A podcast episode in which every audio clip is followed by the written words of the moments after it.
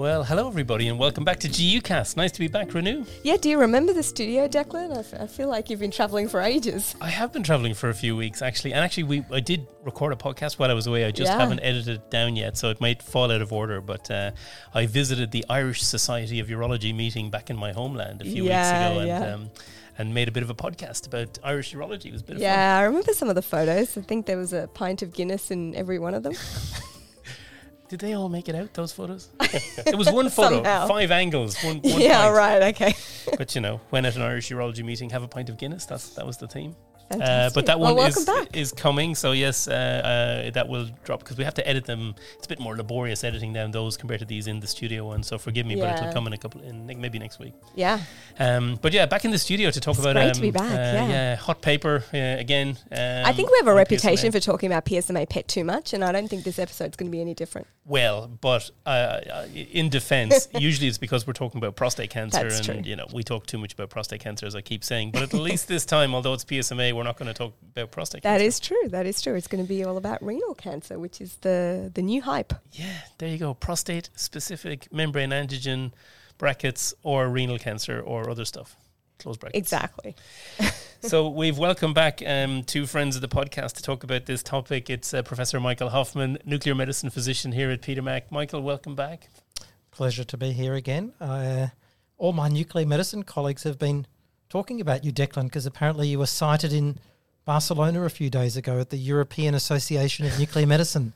and uh, I think it's a big conference, 7,000 people. And I heard you were the only urologist there. Is that true? Wow, it was it was fantastic to be there. I have to say because it's a really big, good meeting, uh, um, EANM, and I'm very aware that your community often show very, very big work at the EANM, and because you know my view is that some of the very, very best nuke med work in the world comes out of Europe.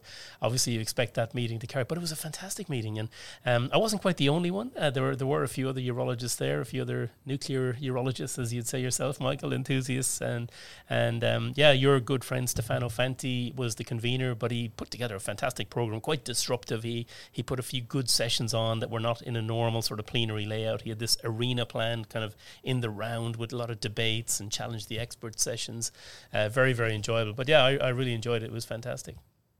Excellent. And the setup looked amazing. I mean, all the uh, audio visuals and the way Yeah, the, the it was cool. arena was set up, it was just just incredible. It's the nuke med people. They like things just to look good. you know. This- it's no longer just sitting in a hall with your with your laptop out. Uh, and also welcome back uh, our colleague again at Peter Mac, uh, Associate Professor Shankar Siva, radiation oncologist here at Peter Mac. Uh, Shankar, welcome back. Thank you so much, Declan and Renew, for having me. Um, Good to see you. It's exciting to have renal cell carcinoma talked about in such close proximity. I know. this is a prostate uh, podcast.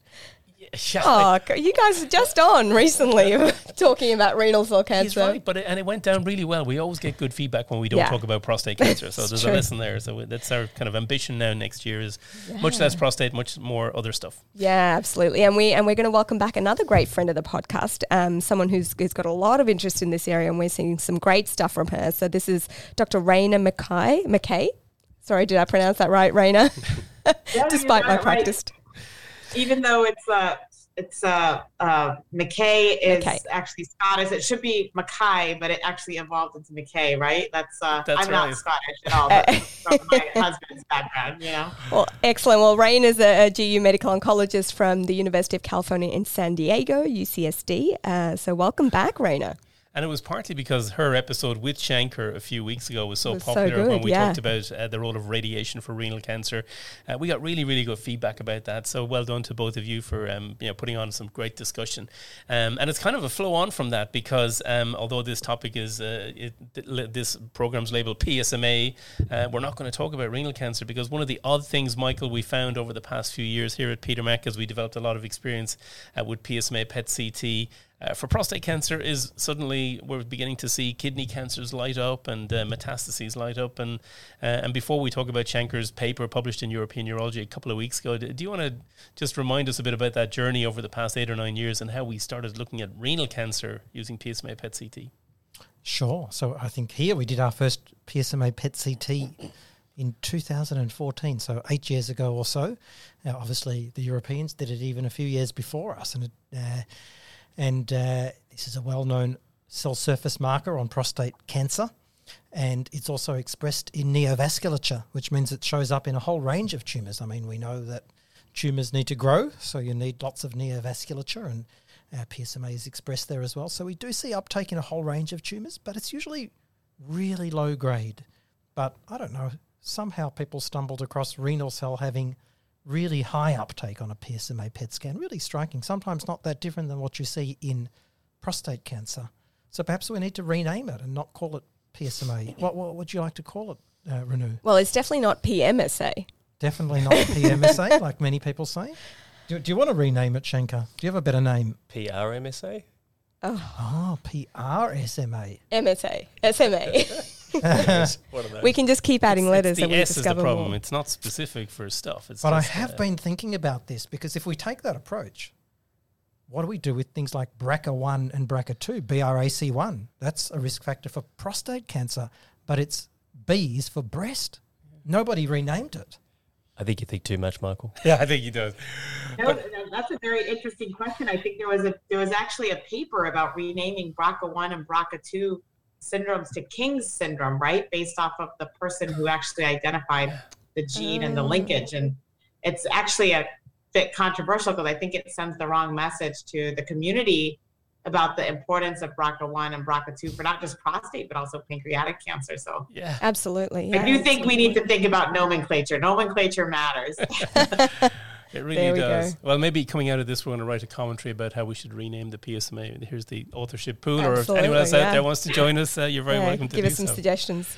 But yeah, that's what's happened. So lots of PET scans getting done for prostate. Um, and I remember in the Pro PSMA trial, which was a prospective study, one of my patients did have a renal cancer in there as well as a prostate cancer. And I, I recall that patient, we ended up doing his kidney cancer first, then his prostate cancer. And it was really, you know, well described. But then that was, they were incidental. So, but flowing on from that, Shankar, you know, I recall with five, four or five years ago, at the MDT meeting at the tumor board, you're saying people were saying, well, let's do a PSMA PET CT here to look for is this a renal metastasis or not in patients with known renal cancer. How did we end up going from finding these things incidentally into all of a sudden we're doing dedicated PSMA PET CTs uh, here for this?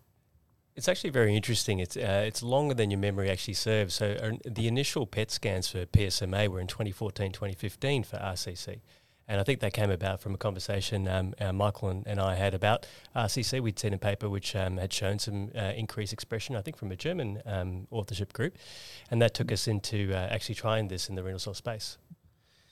There's a couple of key differences, though, between prostate and renal cell cancer, isn't it? I mean, you touched on one, Michael, is that the PSMA is actually expressed in the neovasculature as opposed to the tumour cell itself. And secondly, um, we're not using it so much to, to sort of primarily diagnose renal cell cancer because there's physiological uptake of, of PSMA in normal kidney anyway. But it's more to look at sites of metastasis. Is that right, Shankar? Yeah, absolutely, and, and this might be a good segue to talk about the paper if, Yeah. you, if you'd like. So, um, this is a paper we just published in European Urology Open Science. Uh, Christian Udovic is the primary author, who's just a newly minted radiation oncologist at, uh, at Peter Mac, just passed his exams.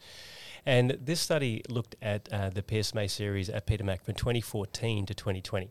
So we actually did over 3,000 PSMA PET scans in that time, of which this was looking at patients that we were looking for RCC as a smaller cohort, of which there were 80 patients that were done for RCC. And of, of that, there were 61 that we were doing for the indication that we were probably thinking was the best indication, which is looking for recurrent metastatic disease or for screening for oligometastatic disease. Uh, so that cohort of 61 patients, we actually had matched 40 patients that also had FDG PET, so it gave us a good comparison of not quite a standard, but a different type of PET tracer as well. Um, and interestingly, from a um, from the PSMA PET, PET perspective, it was more sensitive than CT, about 88% sensitive than both CT and PET. Uh, and the SUV means uh, and maxes were much higher. So SUV max was 15 versus FDG PET, uh, which is only 8. We actually classified it based on what the impact was because we wanted to see if it changed management, and that was based on prior publications where we classified into high impact, medium impact, low impact.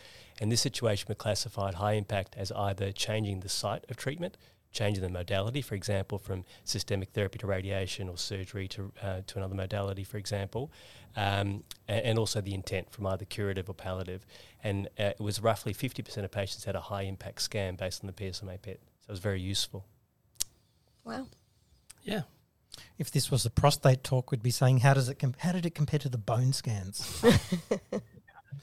and we'd well, also I, I think this is you know highly relevant, right? Because I think in RCC, uh, metastasis directed therapy is something that we've been doing for a long, long time, and implementing SBRT for oligometastatic disease or even metastectomy for oligometastatic disease, and then surveilling patients has actually been a standard of care um, and remains a standard of care in the modern era now. So I do think that there is uh, something to be said about detecting early disease onset with, um, you know, integration of uh, metastasis directed therapy. Yeah, totally agree with you. But uh, you still wonder why why a PSMA PET CT. Uh, that's what I always had wondered. And well done to you and your team for putting that together. So at least we have something to point towards, albeit retrospective and very selected and so on. Um, what's the reaction been to it? Uh, are people thinking, okay, yeah, we, we need to we need to do some nice prospective work on this, or nah, you know, we should just stick with conventional imaging. That's how we normally uh, stage stage uh, uh, low volume renal cancer. Yeah, it's, it's really hard to gauge, I guess, the international kind of practice because PSMA, as you know, is not uh, as readily available potentially as ubiquitously as we do have in Australia. Um, certainly locally, uh, I've noticed in other um, community uh, clinics or MDMs that we go to as well, there are people suggesting very commonly we use PSMA PET in the context of RCC. So I don't think it's necessarily PMAC centric. Uh, it's definitely disseminated into the Australian community. Be interested to know what's happening in, in the US yeah, I think for the US data, I think we're just beginning to kind of roll out PSMA imaging more broadly for patients with, you know, prostate cancer, but just given how common prostate cancer is and actually kidney cancer is a top 10 malignancy in both men and women, we're seeing patients who are, you know, have prostate cancer who also have concurrent renal tumors. And I think this is sort of beginning to unravel a series of questions about well is there a role for psma imaging for uh, detection for metastasis for surveillance and potentially therapeutic intent down the mm-hmm. road? I mean we don't have that data as of yet but i think it's just beginning to open up a big can of worms of, of uh, questions around diagnostics and therapeutics. Wow. Is that where we're going to get do you think? Are we seriously going to be thinking about theranostics for this? Now Rana you've got some interest in uh, studying the biology yeah. of PSMA, uh, uh, FOLH1 expression, and renal cancer. Do you want to tell us a little bit about that?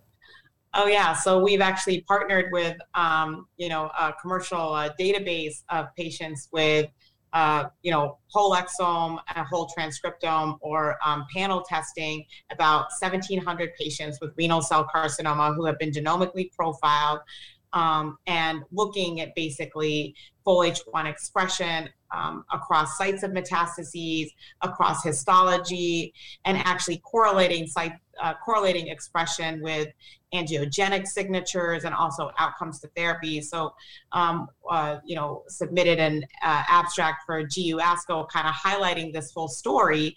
And really, what we've demonstrated is that clear cell RCC tumors tend to have much higher expression compared to non-clear cells. So as, as we think about rolling out a diagnostic or even therapeutic, you know, I think really this seems to be specific to renal cell carcinoma. It also does seem that the sites of metastasis have higher expression than the primary renal tumor. So I think this gets a little bit at what Shankar was saying about using this modality for um, metastatic detection rather than necessarily like primary detection. And interestingly enough, it does seem that based on the site of MET, the expression is variable. So expression seems to be statistically significantly much lower in lymph nodes, while not numerically significantly higher in bones. But it does seem to be a little bit higher in bones, but it's not kind of a statistical significance when you compare it to the primary. You know, another thing that we looked at was sort of the angiogenic gene signatures. So there's been a lot of work done in kidney cancer looking at RNA-seq signatures uh, potentially being predictive of response to VEGF targeted therapy or even IO therapy. This is data from the IMmotion 150 and 151 data sets looking at atezolizumab and bevacizumab in advanced RCC.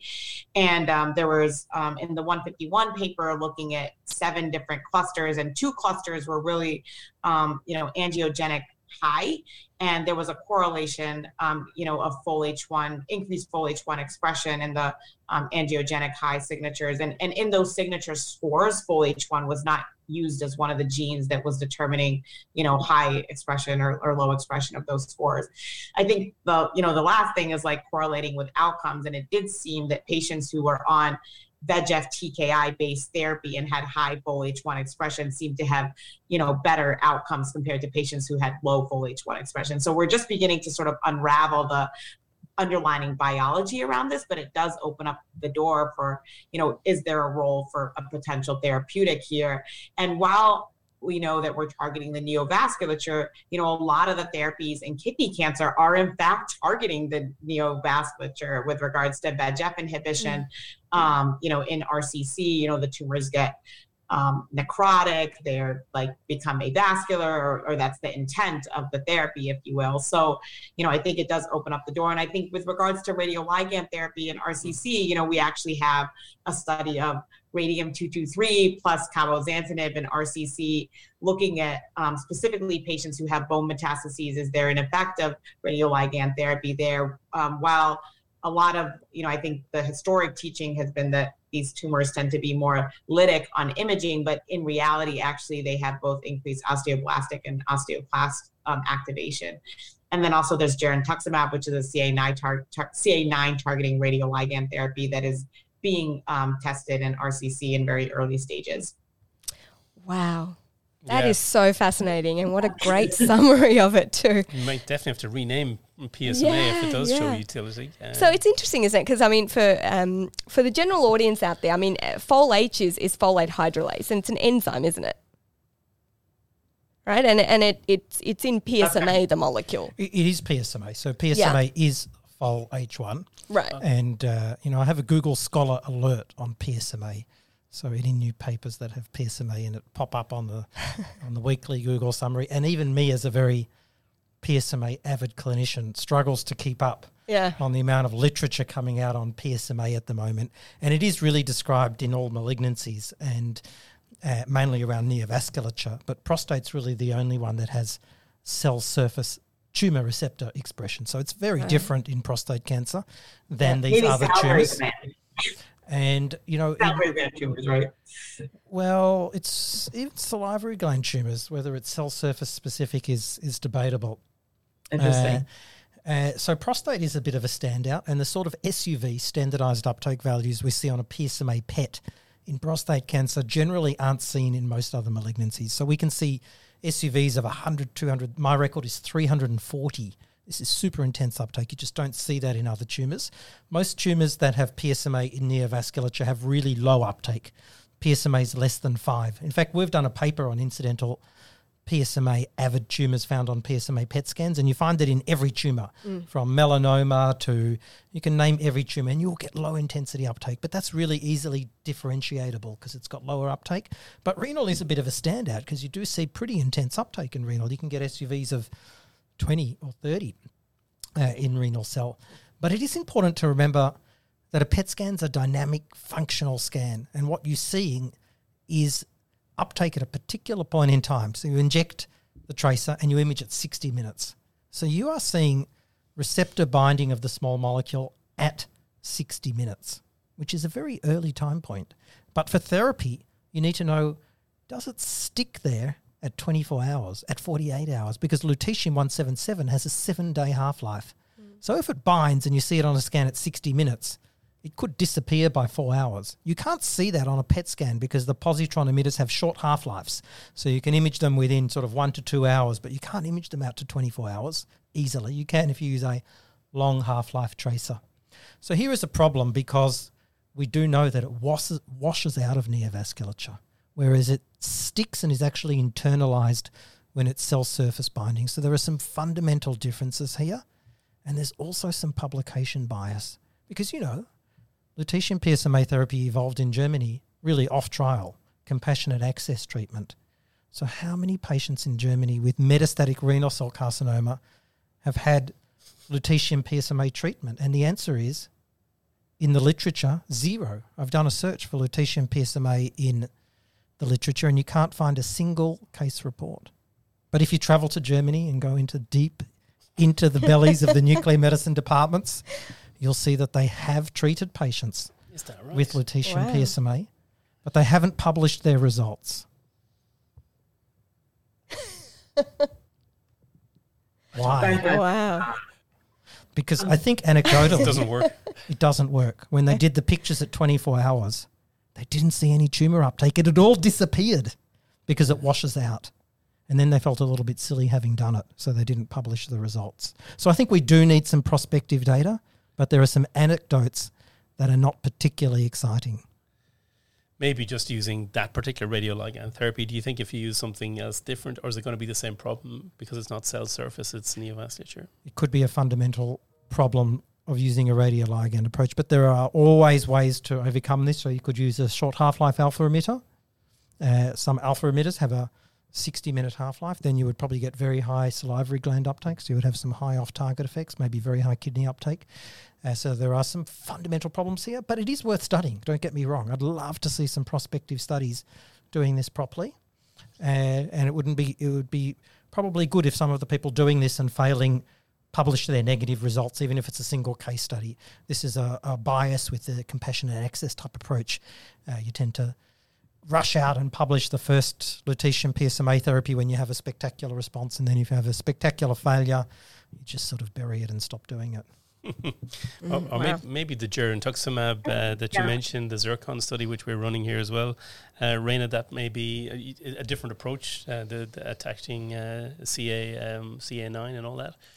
But it's interesting, isn't it? So I think, uh, what's your take on it then, Shankar? Uh, forgetting about the theranostic stuff for a second, what about just the clinical utility of PSMA PET CT? What, what, what does your this European Urology Open Science paper tell us? Is there uh, is it just the opening the door to we should do a prospective study evaluating the role of this in the metastatic setting, for example, um, or are you still using it uh, within routine clinical practice? I know you've got a prospective registry going. Yeah, so we do. So we just opened a, um, a prospective registry for uh, use of PSMA for RCC, and that's something that is currently open at Peter Mac. It'd be nice to be able to open up at other centres um, in Australia. We're eyeing off a couple of Brisbane sites. Um, but yeah, I was just in clinic this morning and I ordered two PSMA PETs for patients with RCC that I had. I was thinking about um, metachronous uh, recurrence and one with a recurrence in the uh, uh, renal bed. Uh, and it's really my standard reflex. If I'm thinking about metastasis directed therapy, I want to make sure that I don't have occult sites of other metastatic disease that would mean that that local therapy would be futile. So I think it really does help me select the best patients for treatment. Yeah, I think I think of PET scanning a little bit like an extension of clinical examination. I mean, we can ask for prospective randomized data of PSMA and RCC, but I actually don't think that makes much sense. If you see two metastases and you're going to give SABR to two sites because you believe, based on imaging, that there's two sites of disease. Well, you want the best imaging possible because if there is indeed 10 sites, what you are about to do based on CT, bone scan, or MR, it makes no sense. I could ask the same question and say, show me the prospective data for CT. Show me the prospective data for MR. It doesn't exist. So I think the prospective studies need to be centered around the treatment, i.e., SABR. Does SABR work in this setting? Show me the randomized prospective data. And then as you do those prospective studies of an intervention, you ought to choose the most appropriate diagnostic. And that's probably where PSMA PET fits in because it is a new, let's say, call it standard of care for at least clear cell renal cell carcinoma. We know it's better than CT uh, bone scanning. And then we shouldn't forget the other component of this publication, which is the FDG. Uh, I don't know, would you like to tell us about the role of FDG and when do you order a PSMA PET and when do you order an FDG PET? Or, just, or do you just say, hey, I'm at Peter Mac, I'll do both? That's a good question. I think um, you know FDG. We, we have very specific funding indications that are um, specific to solitary pulmonary nodules that may be of use when we're indeterminate for FDG PET scans. So that's helpful. That's one criteria for selecting locally. But often the FDG PET um, avid areas can often be a marker of dedifferentiated disease and more aggressive biology. I don't think it's very helpful, potentially, FDG for that indolent patient who has a long disease free interval and a slowly growing um, metastasis, for example. I think that's probably better to be able to screen for occult disease using PSMA. But if someone's got rapidly progressing disease or um, some nasty looking uh, uh, disease that may need some intervention in a short uh, post haste, then I think that's probably a good role for FDG. Did you get any indication, Shankar, from your data set, um, a, a sort of a correlation between PSMA PET uptake and the histology? Because from what Rain is saying, it's the clear cell cancers that really express FOLH. Yeah, so that we did actually look. Um, so this series had uh, the majority of clear cell, eighty nine percent had clear cell, but there was a smaller minority that didn't have clear cell. Uh, and interestingly, some of them, about half, actually had uptake. So uh, they were definitely lower intensity than the clear cell. Clear cell had a um, you know a, a, average SUV max of fifteen, but the just quickly check the interquartile range actually got up to twenty eight. So quite hot. Um, Twenty five percent of patients had more than twenty eight SUV max. Uh, but the non-clear cell groups were lower than that, um, but still, still, about half were uptake. So the classical kind of understanding is clear cells are the most um, uh, useful uh, kind of histology to be testing PSMA in the RCC setting, and the others may not have as much uptake, uh, and that's probably what we're seeing, but it's not completely useless. So is it going to come full circle and he'll be finding incidental prostate cancers on these renal cancer scans, Renu? What do you mean? Maybe. That's how prostate cancer is going to be diagnosed in the future. Incidental PET scanning. Rana, um, so would you, you know, for high risk renal cancers, we don't really have any good evidence for adjuvant therapies. Um, so would you recommend looking for folate expression routinely in these patients so that we can then surveil them using PSMA PET scans? You know, I don't think that we're there yet. I think the adjuvant role is is de- the adjuvant setting is definitely evolving in RCC. We've recently seen it this past ESMO. Uh, you know, three negative, negative uh, yeah. adjuvant peri-adjuvant, perioperative or perioperative studies report out. This is on the heels of the Keynote 564 data getting presented last year at, at ASCO, and and that study demonstrating that pembrolizumab improved um, outcomes for patients. So I think we're still kind of scratching our heads a little bit in the adjuvant setting, exactly what to do. You know, I think um, it's interesting as we're talking about treatments um, for these patients and actually building off of the podcast we previously taped about the role of SBRT. It just actually got me thinking about, you know, is beta emission enough to treat a RCC tumor where we were talking about, you know, SBRT was a novel modality to be able to actually introduce high enough radiation to actually cause an effect. So I don't know the answer to that. I'm not a radiation oncologist, Shankar. I don't know if that's something that you've thought about regarding, you know, alpha emission versus beta emission and whether that's even enough. Should the molecule even stick within the tumor microenvironment? Yeah, it's a tough one. Michael, I might pass to you. we Look, have I to think, be careful and I they think, pass to us. yeah, I've got to be careful. Look, I think if it sticks, that's question one. And because yeah. the PSMA PET scans are deceptive, you kind of see high uptake. It looks not too different than a prostate. So you go, well, it works in prostate. Let's just do it in RCC. But if it doesn't stick, it's not going to work because there is no magic to our treatments. If it doesn't stick, your dosimetry will be very, very low. I sadly suspect that's what we're going to see in this setting of neovasculature uptake. Uh, but someone does need to look at it because I might be wrong and we may be missing something big. Now, you could just test this with a long half life positron emitter. You could do a zirconium 89 PET at 24 hours and answer the question, similar to zirconium 89 girentuximab. You know, a long half life tracer where you can actually see it at 24 hours. So you could do an imaging study rather than a therapy study to answer this question definitively. You could even use a SPECT old fashioned SPECT isotope like uh, indium 111 and image at 24 hours. So it's really interesting. Uh, I think if you get high doses, beta will be fine. It's you know it's no magic. You can get super high doses. Uh, in prostate cancer, we can get doses of up to sort of 180 gray uh, with a beta emitter. Extraordinary doses in the upper extreme. In the upper extreme. But Rana, I'm interested in other since you've got interest in cell surface markers and prognosis. Uh, what other cell surface markers are very good in renal cell carcinoma. I was just thinking in my head about Ki67 as a proliferative marker. Uh, is that something that's just better than looking at neovasculature? You want to know how quickly it's multiplying?